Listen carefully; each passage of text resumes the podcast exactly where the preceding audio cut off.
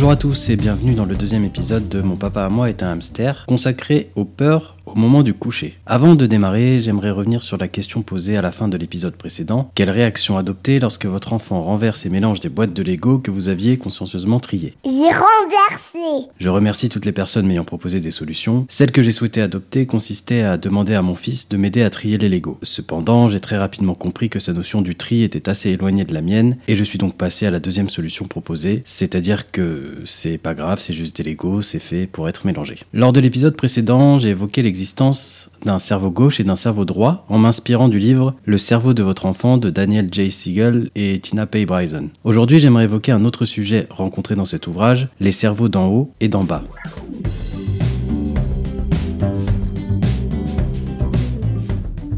Le cerveau d'en haut, qui contient notamment le cortex préfrontal, nous sert à penser, imaginer, planifier et donc réaliser des processus mentaux complexes. Grâce à lui, nous pouvons réfléchir avant d'agir et évaluer les conséquences de nos actes.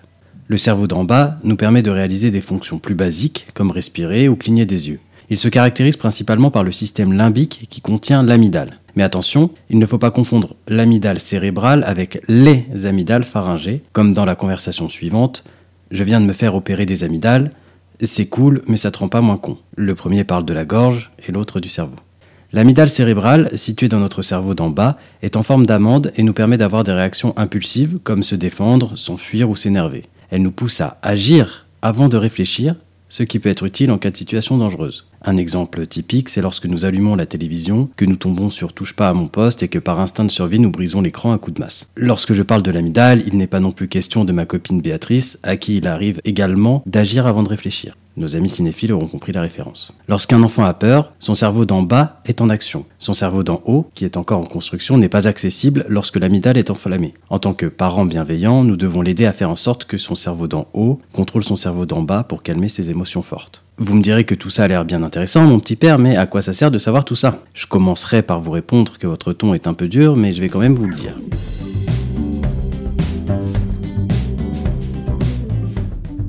Cela fait plusieurs mois que mon fils de trois ans a peur au moment d'aller se coucher. À cet âge, les enfants rencontrent plusieurs sortes de peurs. Les terreurs nocturnes, qui sont des moments où l'enfant pousse des hurlements sans être vraiment réveillé, les cauchemars ou les mauvais rêves, et enfin les peurs au moment du coucher, dont le nom scientifique est ces interminables soirées pendant lesquelles ce petit ange nous empêche de regarder l'épisode huit de la saison un de la Casa des Papel sans interruption et par voie de conséquence d'avoir une vie de couple. Ici, je vais m'intéresser aux peurs au moment du coucher, car mon fils n'est pas encore concerné par les terreurs nocturnes et les cauchemars. Il faut dire qu'une fois endormi, le gosse ronfle tellement que les voisins s'en plaignent. Et on habite en maison. Non mitoyenne.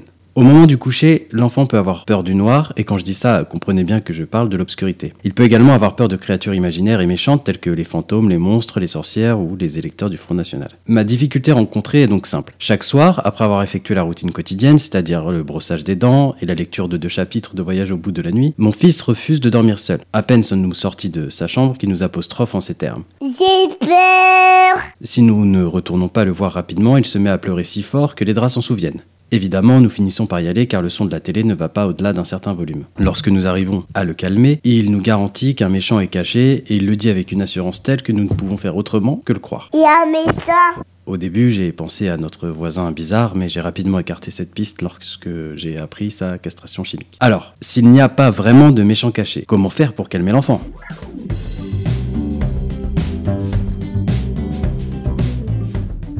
En introduction, nous avons appris que le cerveau d'en bas contient l'amygdale, qui permet les réactions instinctives, dont la peur. Il faut que celui-ci communique avec son cerveau d'en haut, qui lui permettra de raisonner et comprendre qu'il n'y a pas de raison d'avoir peur. Il faut donc que l'enfant soit dans des conditions de calme et de confiance. Dans un premier temps, j'ai proposé à mon fils de retourner dormir à la cave, comme les nuits précédentes, mais que cette fois, je mettrai plus de mou au niveau de ses chaînes.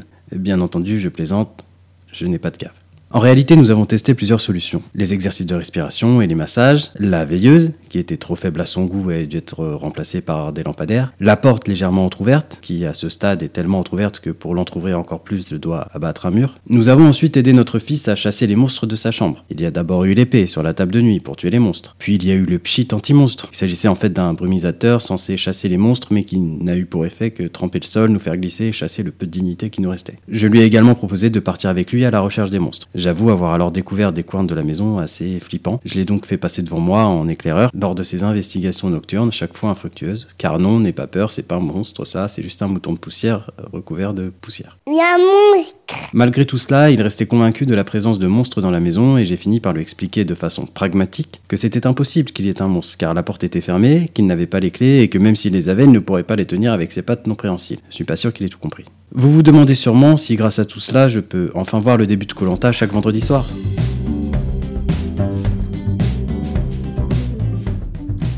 Eh bien, la réponse est non. Toutes ces tentatives se sont soldées par de lamentables échecs, et cela fait des mois que mes soirées débutent à vingt-deux heures. Les seules solutions qui se sont révélées efficaces sont le fait de rester avec l'enfant jusqu'à ce qu'il s'endorme, ou alors l'épuiser durant la journée à un point tel qu'il s'écroule de fatigue à vingt heures. Pour cela, nous lui proposons des activités diverses telles que du vélo, du trampoline ou des randonnées pédestres de plusieurs dizaines de kilomètres, sans boussole. Que peut-on tirer de cette expérience ?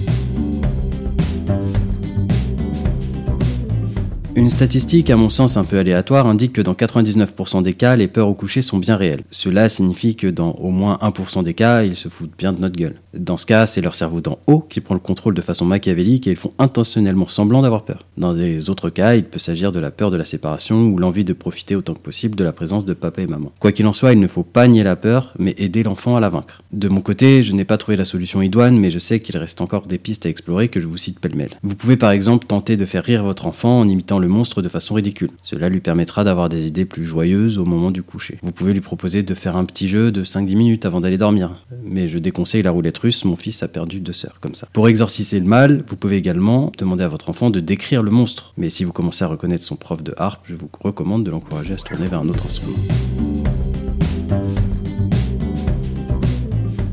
Nous arrivons au bout de ce deuxième épisode qui, j'espère, vous aura plu malgré l'absence de réponse concrète à la problématique évoquée. N'hésitez pas à me partager vos propres expériences, surtout si vous avez trouvé la solution miracle pour que vos enfants s'endorment facilement. Sachez cependant que toutes les propositions comprenant les mots-clés somnifères ou coma éthylique ne seront pas retenues. Avant de vous quitter, j'aimerais vous proposer un nouveau sujet de réflexion. Dire à son enfant que ses dessins sont beaux, est-il bienveillant ou malhonnête ? Écrivez-moi à mon papa hamster arobase gmail point com ou sur Twitter, mon papa hamster. Et n'oubliez pas, l'important est de devenir un père ok, sans pour autant perdre des plumes. C'est pas drôle. À la semaine prochaine.